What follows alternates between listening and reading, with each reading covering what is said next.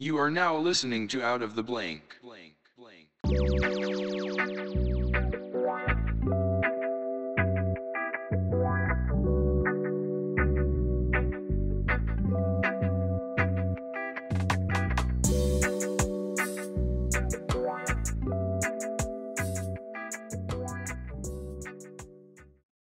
Welcome to another episode of Out of the Blank podcast. I'm here with Derry O'Byrne. Hey, hey, hey. So, are you feeling the burn, Danny? Dairy, you mean? Dairy, yeah, like the Yeah. like the yogurt. Yeah, yeah, just felt differently. Yeah, my my buddies uh, used to call me Dairy Product. Why do they call you? Did you have did you have a story behind that one? Well, I no, I think it was just I have other nicknames with other stories, but I think that one was just because Dairy, you know, I when, when people meet me, there it's either Larry, Jerry, Perry, Gary, Terry, you know, and if it's you know if it's noisy, I can never. It seems like I can never get them to get my name. So You got you got to tell them it's dairy. Damn it! Yeah, and and they would go, oh, like dairy products, and I Uh, and I they was- do exactly what I did. Perfect. so, Well, tell me uh, tell me a little bit about yourself and what do you do professionally, Derry? Well, I am. Uh, I'm a. I, it, you know, that's a big question for me because sometimes uh, I, I've done a lot, and and I'm and I'm always hesitant to kind of peg myself into one box or trade or activity. Uh, but I, I mean, basically, mostly what I've done over the last quite a while is is I'm a contractor. I'm a builder renovator. I, I guess I specialize in renovations. Yeah, how did you get started into um uh just working in contracting in general? Is this something that you just kind of fell into? Well, no, I have to give that up to, to my dad and my stepdad. Uh, they they were both incredibly talented uh, uh, go-getters, and and my dad, you know, I, I pretty much had a trowel in my hand at like five six years old, and um, you know, when when I was young, my family moved to uh, a commune.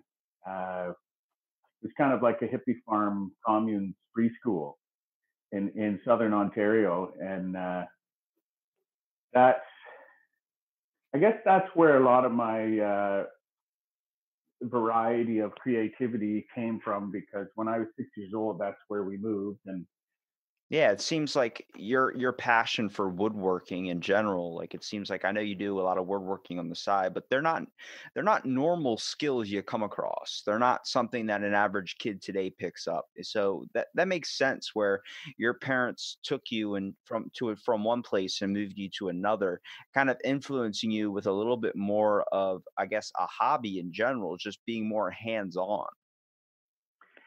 Yes, yes. Uh, both my parents, uh, my dad and my mom, are incredibly talented artists. So I, I think I've, you know, I've I've inherited uh, the kind of the artistic way, uh, which has downsides too. I was thinking about that how, you know, being incredibly creative is is an amazing. Uh, you know journey it's it's kind of like it gives you all kinds of advantages from what you can do to how you feel and everything else but it also um, it has its downsides like um, you know maybe we feel a little more or we get too focused on something and lots of other parts of our life all you know goes by the wayside because we're so into creating and um, but yeah i owe a lot to my parents and you know as i was thinking about it uh, but I just never, I never went to school past grade 12. And, and actually I was on my own since I was 16. I, I you know, my pa- family fell apart and both my parents hooked up with other people and, and, uh, you know, we, we moved to a commune when I was six years old and there was like 50 people living there on a 160 acre farm. And there was a wood shop and a mechanic shop and a bakery and, you know, there was farm, you know, there was animals and, uh, you know, as, as kids, we had the free, free run of the place and it was, it was amazing in a lot of ways, but there was a lot of downside too. Yeah, it seems like it, it's a little bit of an isolation factor too. You, you do become a little bit more trusting, especially when you're around 50 people all the time. It seems like you think everybody's going to be just like these people, and you find out that the world's a little bit more different once you go out into it. Yes, yes, and and I guess it was basically I was there from when I was six till I was 14, and there was 50 people when I moved there. But at the end, it was just me and my mom and my stepdad, Oh, and and it went like it fizzled out. It was the 60s fizzling out into the 70s, and uh, you know our family fell apart, and I, and we we basically the whole the whole theme there was if it feels good, do it, uh, which you know it, it, that has. Uh, that's a bad memo when people start doing three ways. Yes, yes. I mean, it, it, it, it's kind of like you know, freedom is great, but it can go awry, and Yeah. uh, you know, it did for it went awry for a lot of people. But anyways, uh, my dad moved out west to BC, and and uh, we slowly went out there. And my mom went up north to near you know up in northern Ontario, and uh, I went out to BC, and and uh, and by the time I was 16, I felt my, I was on my own. I kind of got adopted by another family, kind of, you know, managed to finish high school on my own, and and then uh, I just wanted to learn about everything, and uh, I I went tree planting. Uh, I did 13 seasons of tree planting, which was amazing, uh, which kind of connected me with nature, and and you know, it's a big part of my love for woodworking is is is uh, you know being a part of the industry from the from the seedling to the to the kiln to the wood shop. You know. Yeah, so with the passion for woodworking though, like what types of things do you like to create with wood? It seems like everybody's got their own at least style of it. A lot of people do carvings, the more simple modern day stuff, but you seem to go a different route. You seem to go the more sophisticated route, creating these types of works that look very, very complicated. I was wondering if you could enlighten me. Yes, yes, yes. I, I I tend to stray away from that, but I guess uh, about a year to a year and a half ago, I discovered resin. I, I discovered epoxy and uh, resin. Um, there's acrylic too, which is not resin, but it's it's uh, sorry, it's not epoxy, but it's a resin.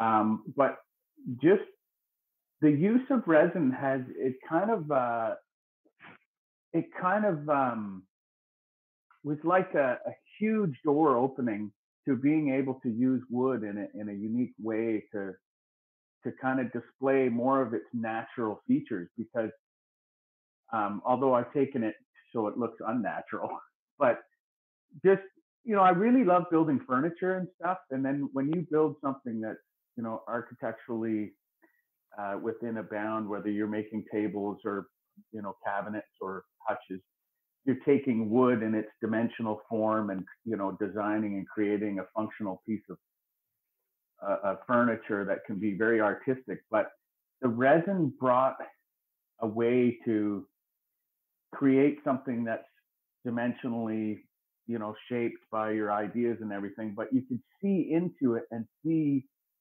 the live edge of the wood, you might say, and then it with me, I just love learning, and that has taken me through. That's why I like construction so much, is because there was so much to learn.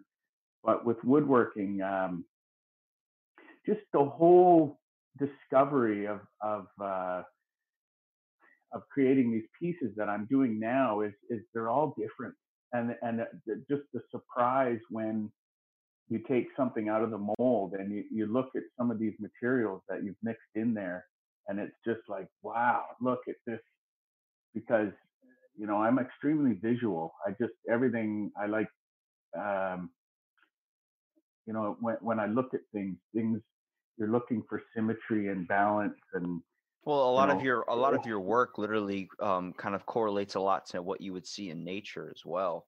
I mean, how many hmm times do you go to a store or something and you literally you see a a regular table, something that's out and just average, not out of the normal. But when you look at like some of the works that you've done as well too, you got stuff that looks literally like a river is into the table, something that you would see at you know a very high price store or something. But when you truly look at it, it seems like I literally was with you on that walk when you were in nature and came across that river. It looked like you implemented that and you like took a picture of it and put it into the work.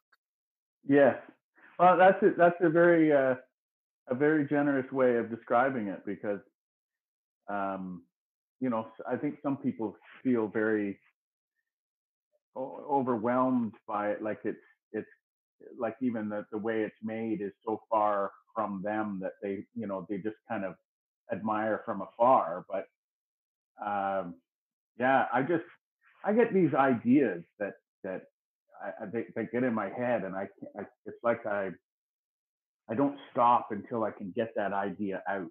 And and you know, I have some more ideas that are really um, you know, swirling around in there and I can't wait to get them going. So but I, I've literally been able to explore some of these things that I'm doing recently because I've stepped back from construction and more into shop work and and, and even more into just creative uh just making stuff stuff as I go. Like uh, you know, it's not uh you know, I don't set out to make a certain thing. I'm just I'm creating as I go, just letting it go where it wants, you know. Would, would you say what helps out your overall process of where you can get these thoughts and ideas, kind of your little drive for creativity comes from po- possibly maybe taking a stroll out in the nature? It seems like for a guy that was Yeah. r- wrapped up and kind of developed in it at a young age, you know, like for me, I'm, I'm a, I used to camp all the time.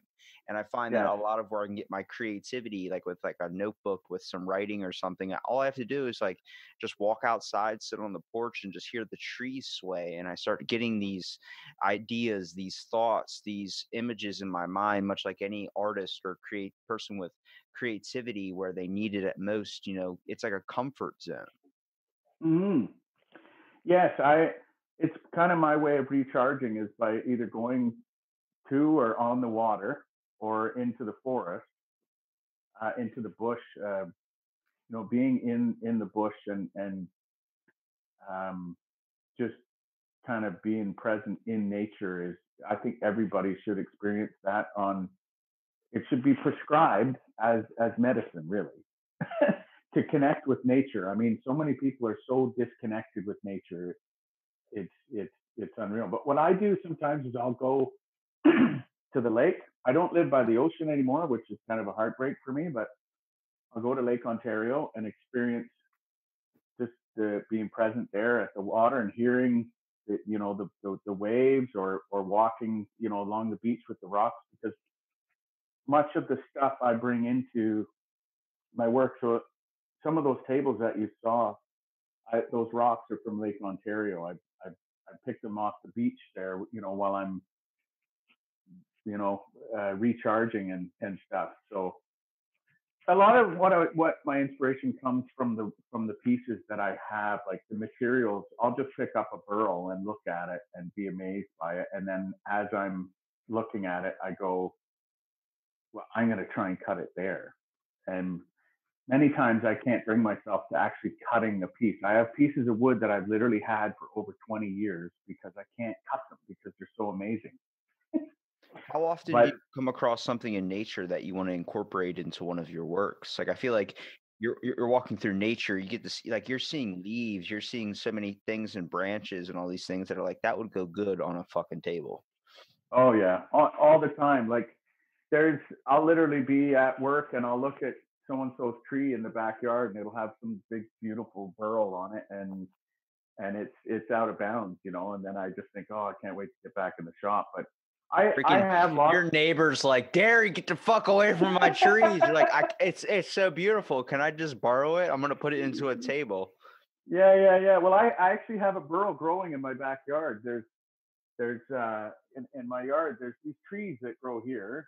It's called a Manitoba maple. You may have heard of it.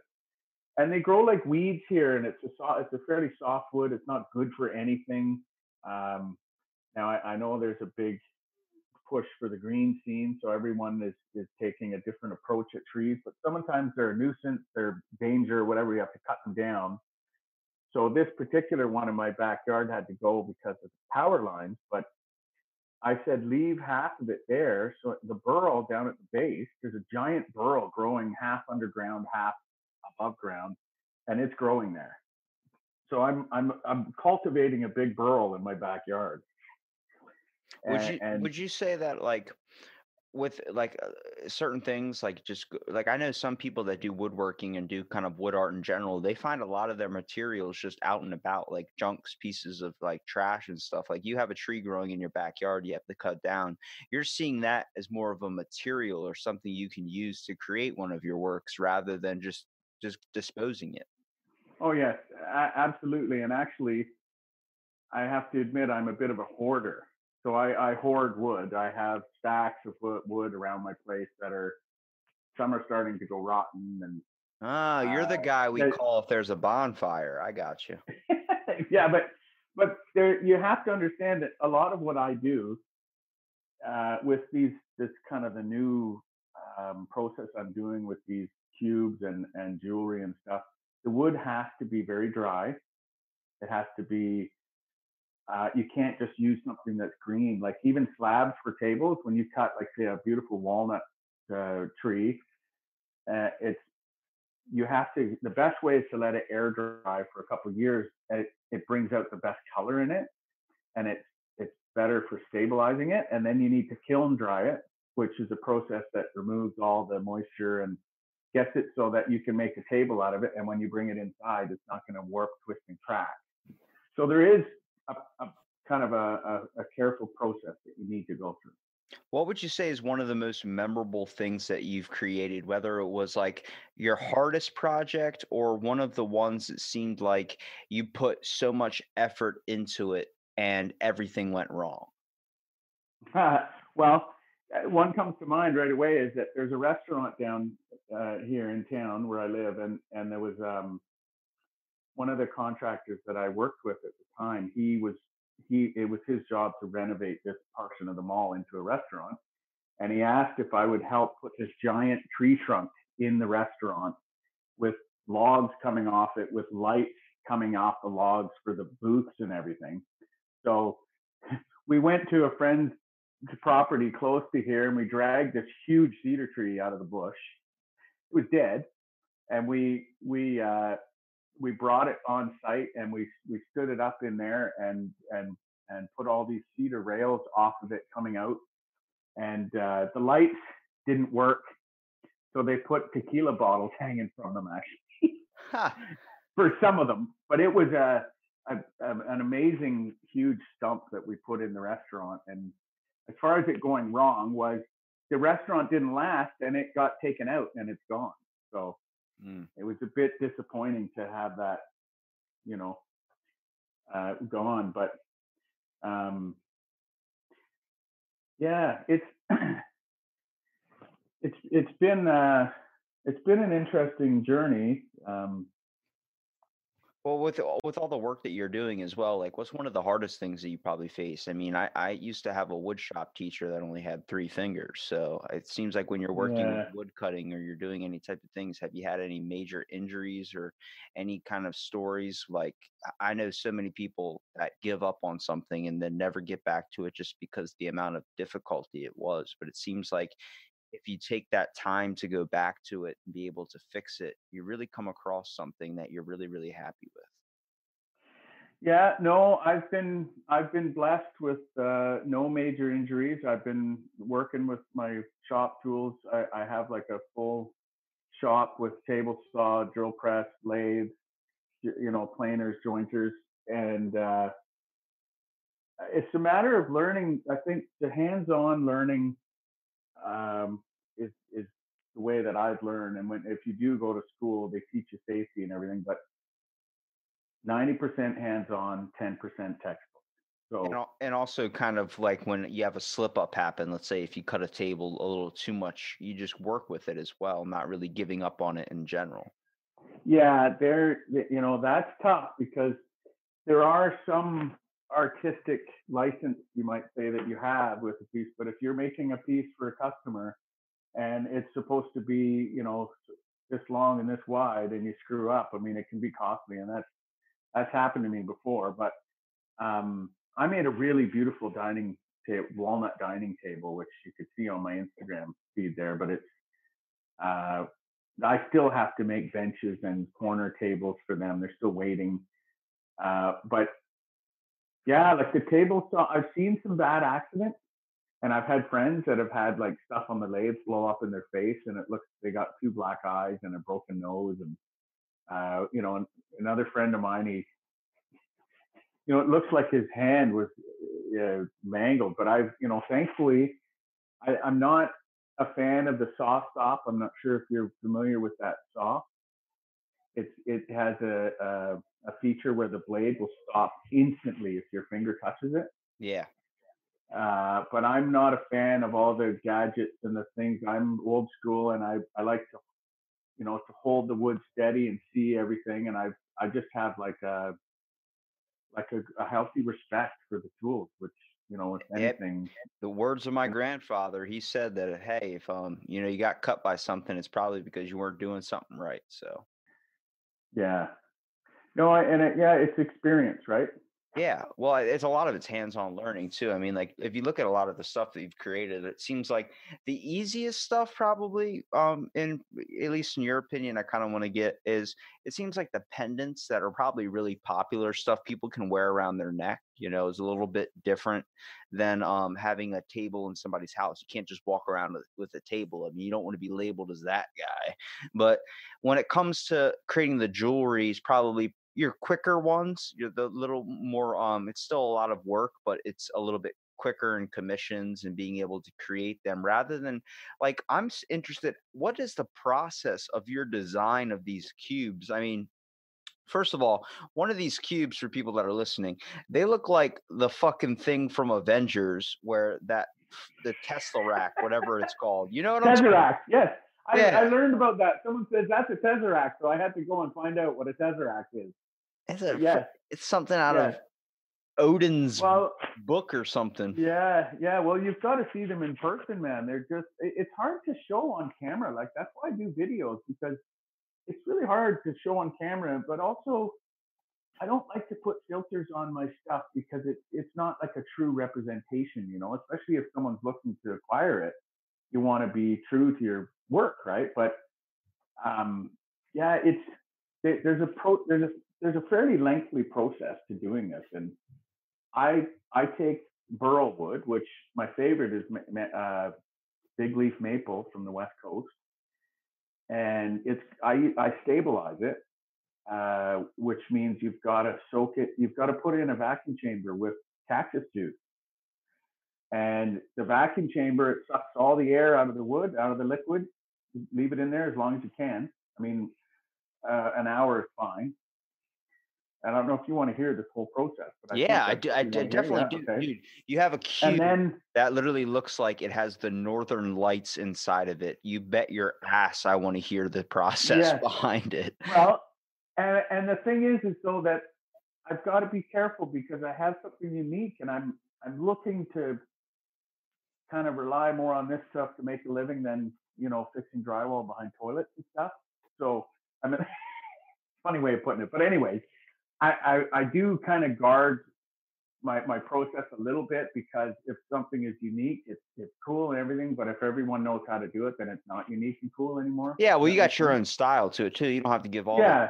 the, the tips well, out. Sure. so I'm just wondering. Getting back to the process, um, then you take that wood and you cook it in an oven at, at, at like 250 degrees for for a period of time and it crystallizes the cactus juice and it makes it so the wood is extremely hard and stable because this what you're doing is you're you're joining wood to resin and and the wood wants to move and, and expand and contract with humidity and you know it's like a breathing living entity and you're trying to make it solid so that it stays connected to the resin and doesn't and also moisture is the enemy of resin. You don't want moisture with resin. So then once you get that block, uh, you can work work with it next. And I have a a series of things that I do to it. So I have like a color on the on the burl. I won't tell you exactly how I do it, but I I mean there's lots of things people can do. They paint it or or you know um, dip it or zap it or whatever. But uh, then once I get this burl with a certain color, then I'll I used to do these custom forms out of just corrugated plastic and, and silicone and tape. And I would make the form whatever size I want, uh, which is like a do-it-yourselfer. Or you, now I've got these HDPEs, these uh, uh, it's like um, what's it, Teflon. These molds, they're quite expensive, but that way you can use them over again, and, and the resin doesn't stick to them. And but anyways, then you put this piece in your mold, and you mix the resin, and uh, it's very uh, careful. You have to be very careful when you mix because it's got to be well mixed. It's got to be homogeneous. It's got to it's got to be the right temperature. You've got to have the exact uh, you know ratio two, two to one of hardener to resin. Um, you know all these things you have to be very meticulous with and then you you pour the you pour the stuff in the mold with the wood and there's some other things that i do that uh, uh, you know i'm a little bit hesitant to share exactly how i do it but i add i add things just right? when you start Yeah. explaining this process it's already pretty ta- already pretty tasking i'm like these probably don't take you it's, these probably take you like weeks on end to be able to complete a project depending on the size of it Pa- part of it is is that if the if the wood is not like it's got to be dry. So sure it can take a long time for it to be dry but you can get you can acquire a piece of wood that's already dry. And then stabilizing it can take you know a day right? And then the next stage what i'm talking about is you you put it in a pressure pot which is a, a it's the opposite of a vacuum chamber. So you put it in this pressure pot and what it does is it it it pressurizes the resin as it's curing so that there's no bubbles. Because uh, if you didn't put it in there, you get lots of bubbles. And, you know, bubbles are cool. They look cool sometimes, but uh, having a bubble free casting, there's something about being able to look through it and not see anything in there is, is amazing, other than stuff you add.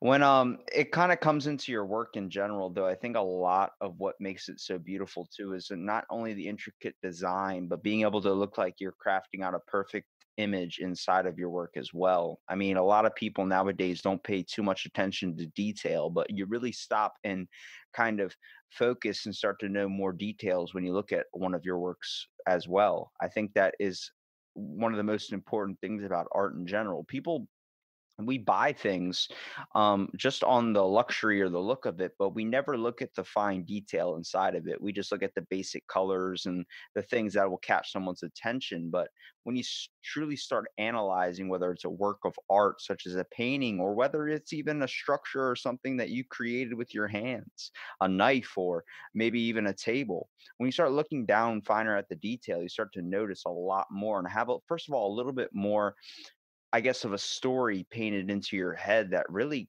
constitutes how hard an artist worked. Yeah, absolutely. Like I, I couldn't agree more. And and there there's sometimes I, I get an idea and I want to put it into existence and but but it's not always easy and I try and I try and then I finally like there's one where I put a, a glowing pyramid in there with a with a copper wire tree, right? And it didn't quite turn out how I wanted it to, but I did actually eventually I was able to create it and and uh you know, although it wasn't like I had hoped, but it was still, like you say, a plan. And, and there's details in there that, that I did think about before I set out to make it. But a lot of these are, are just trial and error. And I'm saying I have some that have failed that there's one that I've got to publish. It's like I've got to show it eventually. I've got to finish it. But it's one of my first ones using acrylic. It was a giant seven inch cube with a I bought like a, a Lego guy with a sword, and he's about to fight a bug coming off another piece up, you know, above. And uh, I didn't realize that this stuff, the stuff that I was using, it set up in seven minutes. so I didn't have enough, and then I mixed a bunch more, and I filled it up. So there's like a layer there, and then it set off before I could even do anything. I didn't realize that I only had seven minutes before it was set up. So it's got it's got fractures and bubbles in it, but it still looks really cool. It it almost looks like this guy is going through like a vortex or a one one of those you know those time travel dimension circles or whatever.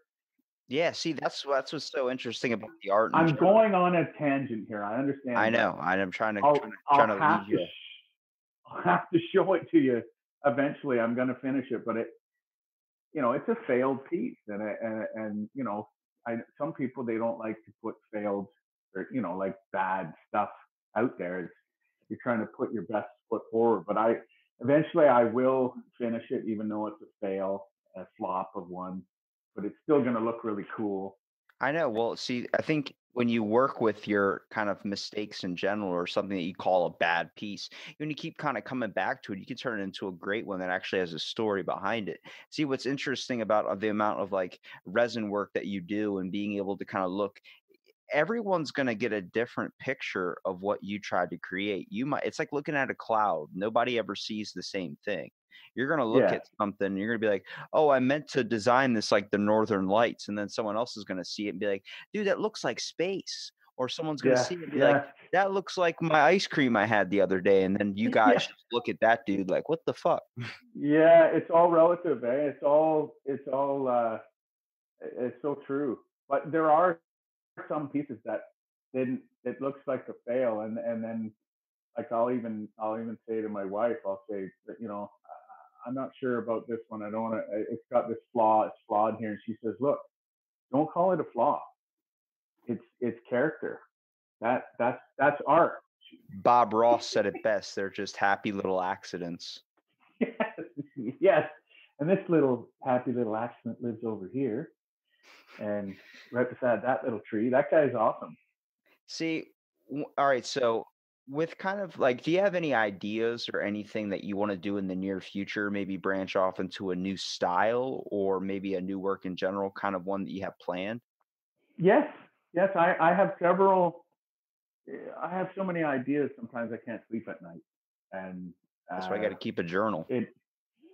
Yeah, yes. I mean, I mean these. I've got some ideas where I want to do uh, a wall art with resin, and I'm I'm going to use burl to kind of piece together the North America, South America, like the Western Hemisphere on there, and then I I want to kind of use the resin to look like uh, the oceans around it, and then I want to put use resin to to show kind of space beyond the Earth and and have kind of anyways that's an idea that i have that i'm looking forward to getting to and i, I do have um well i've got these ideas i've got this piece that i showed i haven't finished it yet where i weave i take strips of of uh ash. I've got tons of black ash with beautiful wood and it's used in in uh like ladders and tool handles. It's really strong, but it's also got like the the wood fiber makes it very uh, bendable. So they use it when they steam it and bend it for wheels or or sleighs. Anyways, I weave it and, and then I cast that in resin. So you can you've got this wood weaving inside the resin for a tabletop. Uh, it's worked really well. I just haven't finished it, but I have another piece that I made that I sent to a guy down in Texas who I really appreciate. He's Bonehead's Corner. He's he's an amazing guy. Um, I made a table for him to make a base for because he's a metal worker, and we're gonna give it we're gonna give it away and put uh, give the proceeds to a homeless shelter or some. We're gonna we're gonna give the the proceeds back. You know. Um, so I've got all kinds of ideas. Um, I've got these leaves that I pour. I want to do a series of leaves where I put uh, an oak leaf carved into a piece of oak, and then a maple leaf carved into a piece of maple, and a you know that uh, a walnut leaf, you know, and have a series of of uh, charcuterie boards with the the different leaves carved in with the different colors. So I want to make that series. It's going to be, you know, a bit of work, but I really want to put that series out. Have you thought Um, about branching from making decor or tables, just trying to make more of art or symbolic pieces? It seems like you have you're already you're incorporating art really into tables and just common everyday items that someone could have in their home, but it, it seems like you have a bit of a passion or an interest in trying to make symbolic art in a way as well, which I think uh, you would strive a lot more towards. yes, it, absolutely. But I guess part of it comes down to being able to afford that because it's it's difficult to make a living as an artist, and uh, you know I have a family to support, and um, I am mainly selling my art pieces, you know, slowly, but. What do Uh, what do you usually get commissioned for? Well, I've been commissioned to take to make a couple of cubes. Um, I've I've been commissioned to make uh, some cut some cutting boards, but you have to understand that I've only just recently kind of uh, like more than half. Let's put it this way: back in November, I think it was. In November, I only had about four thousand followers, and I've literally got like uh, most of my followers in the last six weeks. And uh, so I, I wasn't getting any commissions really uh, to speak of. Is that because you had to build up more of a supply for people to kind of be able to buy from? You only had a few Well, objects. No, it's just kind of like it's it's not easy selling stuff on on on. It's not easy selling art. It's a very niche market, especially cubes. I mean, there there is a market for it, but it's very niche. Um, you know, and and, and of course, I have um, I was very busy in construction, and I was just doing it on the side, and you know, I have you know other responsibilities, so it's it's it limited my time. But I really said no to a lot of jobs so I can focus on this more, and and uh, it's been great. I I'm trying to transition, uh, but it's really not easy.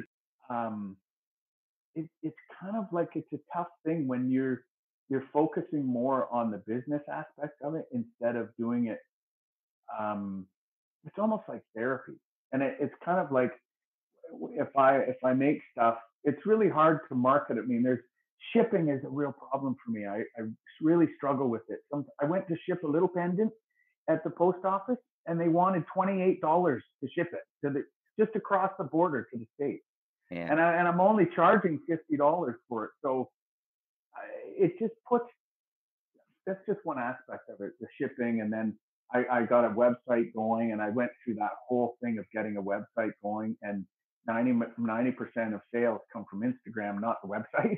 Yeah. See, Like, I mean, crazy is you know- what, what really deters people from doing this or turning it into a business is the aspect of it's not the process of making it that is so difficult. It's the process of trying to get it out there as well. I mean, from Yeah. shipping costs to just being able to kind of turn it into something you don't want to make it feel like it's going to be a job. You know what I mean? Like, oh, I have to do Yeah. this piece, I have to do that. You rather just work at your own pace and keep it as a fun aspect to it. I mean, that's problems I had Yeah. at one point with this podcast. You know, there were people telling me straight up, like, you need to turn it into a business and do this amount of money and sell this per episode. I'm like, then it's not it's not going to be fun for me. It's not going to be what I want it to be. When you when you start letting that door in, you let in people to start changing the way you run your show or the way you do your art. And you never want that to happen because that's when the fun starts getting taken out of it. Yeah, no, you're right. You're right, and it, and also it's. I mean, you've heard time again, probably, you know, do what you love and work. Never work another day in your life, right? I mean, Yeah. that's that's a saying that's pretty old. Um, but yeah, it's really tough. It's tough, and I, it's kind of, uh, you know, I know some people. I've watched people grow. Like I've watched. Well, just I want to back up a bit and and talk about this for a second because it interests me like Instagram. When I first was, I have another personal account, and then when I first went on it, I was like hashtag, like let's talk about hashtag for a minute, right? And I was like selfies and you know kind of putting stuff on Instagram was kind of like bragging. It's kind of like, yeah, look at me, you know, and it's like that is so like selfies is so opposite to me. Uh, and yet now I look at it as a marketing tool, and it's so it's you know I, I never hashtagged anything, and, it, and I'm sure if I did, I you know I would be in a different place, you know, as far as that goes. But um, I just you know part of it was uh, now everybody's filling up the internet with all the you know pictures of their breakfast or you know and it, and just the whole saturation of, of your life with all these you know social media and platforms and this and this chat and everybody's vying for your electronic footprint you know and then next thing you know your your electronic footprint is so big and you've got so many username and passwords it's ridiculous right Yeah. Well, see the problem so the problem is though, this is a big thing I hit on because the world is changing. It's changing really fucking fast. Um yeah I'm yeah at the I'm not an I'm not an older person and I'm not a, a super super young guy either. But I have literally watched it change in my lifetime from where I was at at like 12 to where I'm at at 22. In just yeah 10 years, it has developed into a place now where the education system does not fit anymore. Um, yeah people are not fitting anymore. So many people are now becoming entrepreneurs, being self-owned business owners, being um, creativity a little bit more, but we're lacking in communication because of all the whole technology. It's just, it's taken off in a completely different market. Back in the day, my grandparents used to say, "Why the hell are you playing video games? You're never going to get anything with that. You're never going to get a job. You're never going to get that with this. It's not beneficial to your life." Now there's people that are making millions of dollars playing video games. There's people that are on fucking a yeah TikTok. Oh my god, I don't even know what that is yet, and I don't want to know what that is. yeah yeah yeah you can yeah get like 2.5 million followers off one TikTok video if it hits right. And like so it's like back the day when remember when AFV was out, America's Funniest Home Video? yes yes yes That was yes the thing that everybody turned to where that's where people got fame. They send in their videotape, a VHS tape. Now it's yeah yeah some yeah dude inst yeah or sends a makes a video on TikTok or something of him eating fucking raisin bran and he's getting followed by everybody in the universe. Yeah, yeah, yeah, yeah. Well, it's funny because a, a couple of companies have, have contacted me and asked to use my content, and I, I did give permission. I was I was nervous and actually a bit paranoid for uh, one or two of them, but one I gave permission, and they have 35 million followers on Facebook, and they created this fantastic video of of of, of my work and it, it's they're going to publish it on their platform. They're, it's not published yet. It's, it's waiting in line, you know, to be published. But uh, they sent me a copy of it. I was I was uh, I was uh, amazed at, at what they made, and they kept their word, you know. So I'm glad they did your right by it too. Imagine if they would have used it for some like commercial or something like, "Do you have well, problem yeah, growing hair? Well, rub this weird cube on your head and you'll grow some hair." yeah, yeah. Well, get this. There was some like some of my work was shared on these viral accounts where, and they didn't get my permission or anything, and they some of them even put one guy put my table on his on his page and put his own company logo on on the video. So if you need a table, call us, you know, and he's showing my table. See, that's what And sucks is then like what's going to happen when they start going to that person's website and they start clicking on there like where's the table at and then they have to message yeah, you, "Hey, I need to buy th- yeah. table. Well, but I but I had I even found my table on these weird website platforms that I don't even know. They're like chat rooms in some uh, website or something. I hear all these people they're chatting about my table and how I didn't pour the epoxy right, and oh, this some guy's telling me this is how it's done and everything. And there was even um, somebody saying, why would you go through all that table pouring that liquid on the table and then not join not joining, leaving that big spot that doesn't have any? But they don't know the process. This is like a minute video in like a table that took me off and on about six months to make, right? So it's just, it's funny. Also, there was a guy that really came down hard on me about using plastic, and he said, "You're because resin is liquid plastic, right?" And and he said, uh, Yeah, but I recycle. so yeah, yeah, but he was saying, uh, you know, you're, you're teaching kids how to use. We've got a plastic problem in our world, and and and he started really coming down on me. And then so I had to block him, right? So I blocked him. So he came back at me again with another fate, another account behind another account that he created. Started in on me again. Well, all And right, I- hold on. know, I I- want to I want to touch on that because that's not something that you are getting alone either. There is so many people out there that are either jealous or either just in spite, whatever, that are trying to go after people because they they there's something about that. There's just that that need for that Yeah. violence, you know. It's why Yeah. real it's why reality television was so fucking popular. The whole reason you watched Jersey Shores because you wanted to watch a bunch of people fight. That was it. That's all you cared. Yeah, y- Yeah. Yes, yes. It's like a slow train wreck, right? Yeah. And yeah. Well, it, it, it happens, man. See, the thing is, though, you don't want to ever let that deter you from doing art. I mean, I think at all points, someone has faced in their life somebody that has told them, oh, it's crap, or has picked on them, has gone after them. And it throws you in a headspace, too. And it's hard to get yourself out of that space. You got to love your work, man. I mean, it's amazing Yeah. stuff, dude. I'll tell you over and over and over again, you know? yeah. I mean, you really know you made it as an artist when your table is used in a porn. When fucking Ron Jeremy comes out and is banging a girl on your table, that's when you know that life is complete. Oh, anyways, the the um, the, the, he actually made me think about the, like I've I've been thinking of creative ways to to minimize or reuse some of my waste, and you know he he did get me thinking, but um, you know it's it's funny because getting back to the Instagram thing, um, you know these these Instagram and stuff, they've designed it to be addictive, you know. It's it's um it can carry you away. It yeah, can- well, can- half the time you're scrolling, you don't even know what you're, you don't even remember what you're scrolling at. You just keep scrolling. Like, what are you doing? Like, I don't know.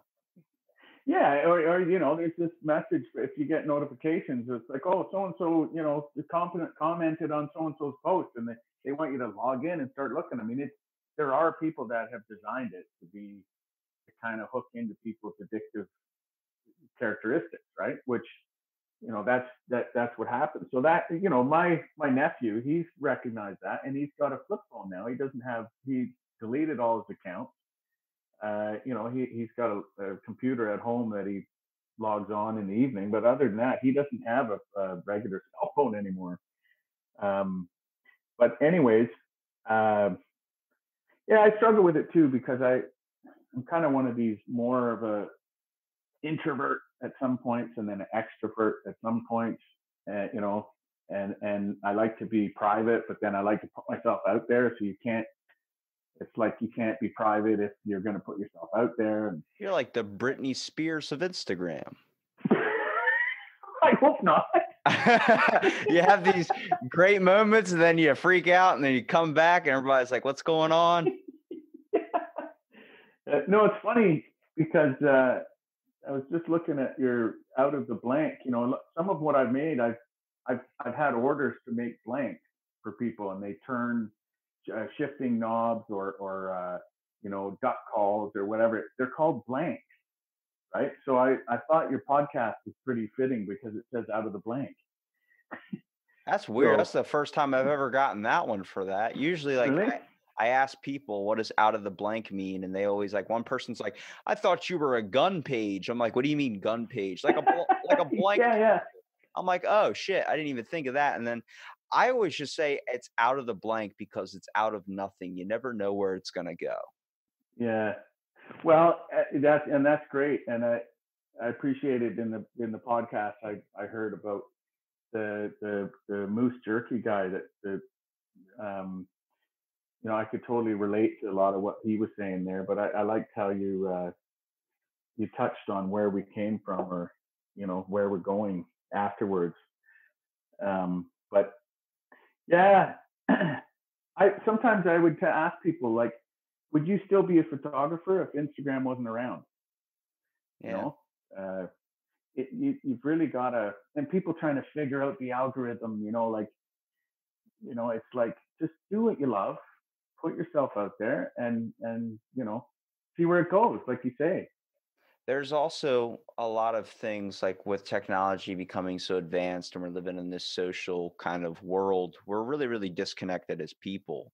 My whole point of, you know, just inviting people and having conversations was trying to show people that not everybody is as you know whatever out for themselves or doing something like this we have the capability of having conversations um, when you look at instagram hashtags any of these types of things when you start hashtagging anything, the most interesting part about it is the fact that you'll get people that are also interested in that same thing that choose to follow you and also comment on some of your work. I mean, Yeah. When it comes to more of a community craft, it seems like everybody thought, oh, sports or something like that is going to be a community aspect, but you're seeing it in so many different things now. People that hashtag painter, people that hashtag artist, people that hashtag woodmaker. You're getting followed by fellow people from that same niche group that enjoys that. And then Yeah. you're creating a better environment as well because a lot of those people are that you find that you know know how long it takes to make a table know how hard it is to create a work of art. They start going off and saying dude really awesome work. I've seen some really good stuff on there and i've seen some really bad stuff on there. But when it comes to art it's all in the eye of the beholder. So you're getting you're getting so many people that are just positive in general just saying keep it up man. Love the work you know? And that's Yeah. We need because that's where communication needs to stay. We need to be connected as people and understand that if I say something to this person, how is it going to affect them? Is it going to be good to them? Is it going to be bad to them? You know, just because you're having a shitty day doesn't mean it needs to come out on somebody else. yeah. Yeah, yeah, you know, yeah, you just never know what kind of a day someone's had. So if they start bashing your work, it's it's either maybe you're doing something right or they've had a mm. bad day or Hey, you never know. uh, Maybe one day on Instagram, some person might comment or message you uh, with a podcast called Out of the Blank where it's about starter pistols. You know, it could happen. I don't know. Absolutely, no doubt, no doubt. Well, uh, Derry, I really appreciate you coming out and doing the podcast, man. I want to give you here a minute at the end to kind of promote your content too, so people can find your work, first of all, how you make fucking tesseracts. I don't understand. I mean, unless you're Iron Man. And it honestly, if I get into a, an accident or something and I need to get like a, uh, one of those, uh, what do you call it? The prosthetics Memento? I oh, guess prosthetic, yeah. I mean, I mean, a memento from a car crash is probably like a lug nut in like the throat or something. But I mean, if I need a, you know, a prosthetic or something like a robotic hand at some point in my life, well, you know what? You damn right, I'm turning to you to get that thing turning into the Northern Lights. you got it, man. You got it. Well, we can we can definitely do that for you. I'll definitely have to commission a podcast logo. That would be so sick to get that in. I have a nice, uh, I, I, people say it's birch. I say it's maple because it feels like a maple. I have a maple table that I'm literally stroking my hands on very, very awkwardly. But I mean, it's it's it brings characteristic into it too. Like I have people that have spilled coffee onto it. I have people that have spilled so much things onto that, and I'm like, those are now memories into my table. Like every time I look at it, I think of that moment when I first started the podcast to where I'm at now, talking with you. Yeah, well, embrace it, eh? It's like it's uh look for the positive in it for sure. It's character, damn it. That's right. That's right. It's not a it's it's it's art. Exactly. Well, Derry, why don't you tell everybody where they can find your awesome work, man? Yeah, sure. Um, you can absolutely find me on Instagram at Derry underscore woodworking. Um, that's probably the best place to contact me or, or you know, uh, connect with me. I do have a website there on the link uh, on my bio there, but uh, I'm not really on Facebook hardly at all. And uh, Instagram is the best place to find me. So I'm on I'm on there. Check it out. Well, Derry, do you want to sign us off? Yes, sure. It has been a slice, and we've come from out of the blank and into the wild blue yonder. So thanks for listening, and have a great day.